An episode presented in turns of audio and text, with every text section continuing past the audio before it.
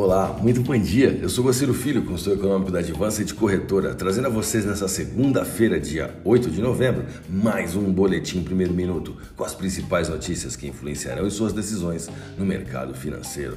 Bolsas mundiais. A bolsa de Xangai encerrou o dia com alta de 0,20%, enquanto a bolsa japonesa Nikkei queda de 0,35%. Mercado futuro norte-americano.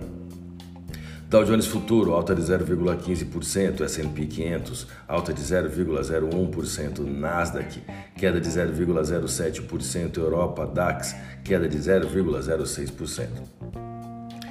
A semana inicia com um novo horário de funcionamento da Bolsa Brasileira devido ao fim do horário de verão nos Estados Unidos.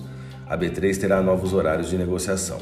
O mercado de ações mantém a abertura às 10 da manhã, mas o pregão se estende por mais uma hora, ou seja, até às 18 horas, já que o aftermarket fica suspenso, com exceção dos dias de exercício de opções sobre ações. Na agenda doméstica, o IGP-DI de outubro será divulgado hoje. A projeção de alta é em torno de 1,25% ao mês, levando a taxa anual para 20,54%. O dado anterior, ou seja, do mês de setembro, era de 23,43%. Outro destaque fica para o índice de preços ao consumidor amplo, IPCA de outubro, na quarta-feira, dia 10. Na atividade econômica, os destaques serão os dados de setembro para vendas no varejo e na quinta-feira, dia 11, né, que vai sair esses dados. Uh, os dados do setor de serviço na sexta-feira, dia 12. Em Brasília, a proposta de emenda à Constituição dos Precatórios segue no radar. O mercado acompanhará de perto a nova votação do texto na Câmara dos Deputados prevista para terça-feira, dia 9, após uma aprovação apertada em primeiro turno. O dólar tem a maior queda diária em quase dois meses ante o real, com o aumento do apetite por risco global nesta última sexta-feira. A economia norte-americana apresentou dados melhores do que o esperado sobre o emprego e isso desencadeou uma onda global por apetite a risco, enquanto a PEC dos precatórios continua no radar, como eu acabei de dizer anteriormente. Na agenda internacional, atenção aos dados da inflação dos Estados Unidos e da China. Na terça-feira, os Estados Unidos, os investidores irão monitorar o PPI, que é o preço ao produtor, com variação de preços no atacado em outubro.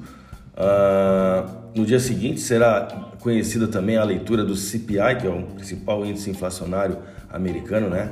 que mede a inflação por lado do consumidor. O resultado deve ser acompanhado de perto pelos investidores, já que uma eventual surpresa pode influenciar no ritmo da retirada de estímulos anunciados pelo Fed. Na terça-feira à noite, a China irá publicar os resultados dos índices de preço ao produtor e ao consumidor referente a outubro.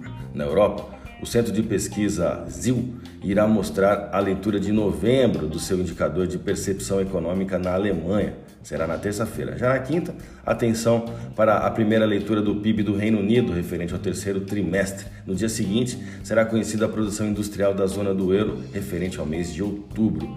Vamos aos gráficos, eu vou começar pelo dólar.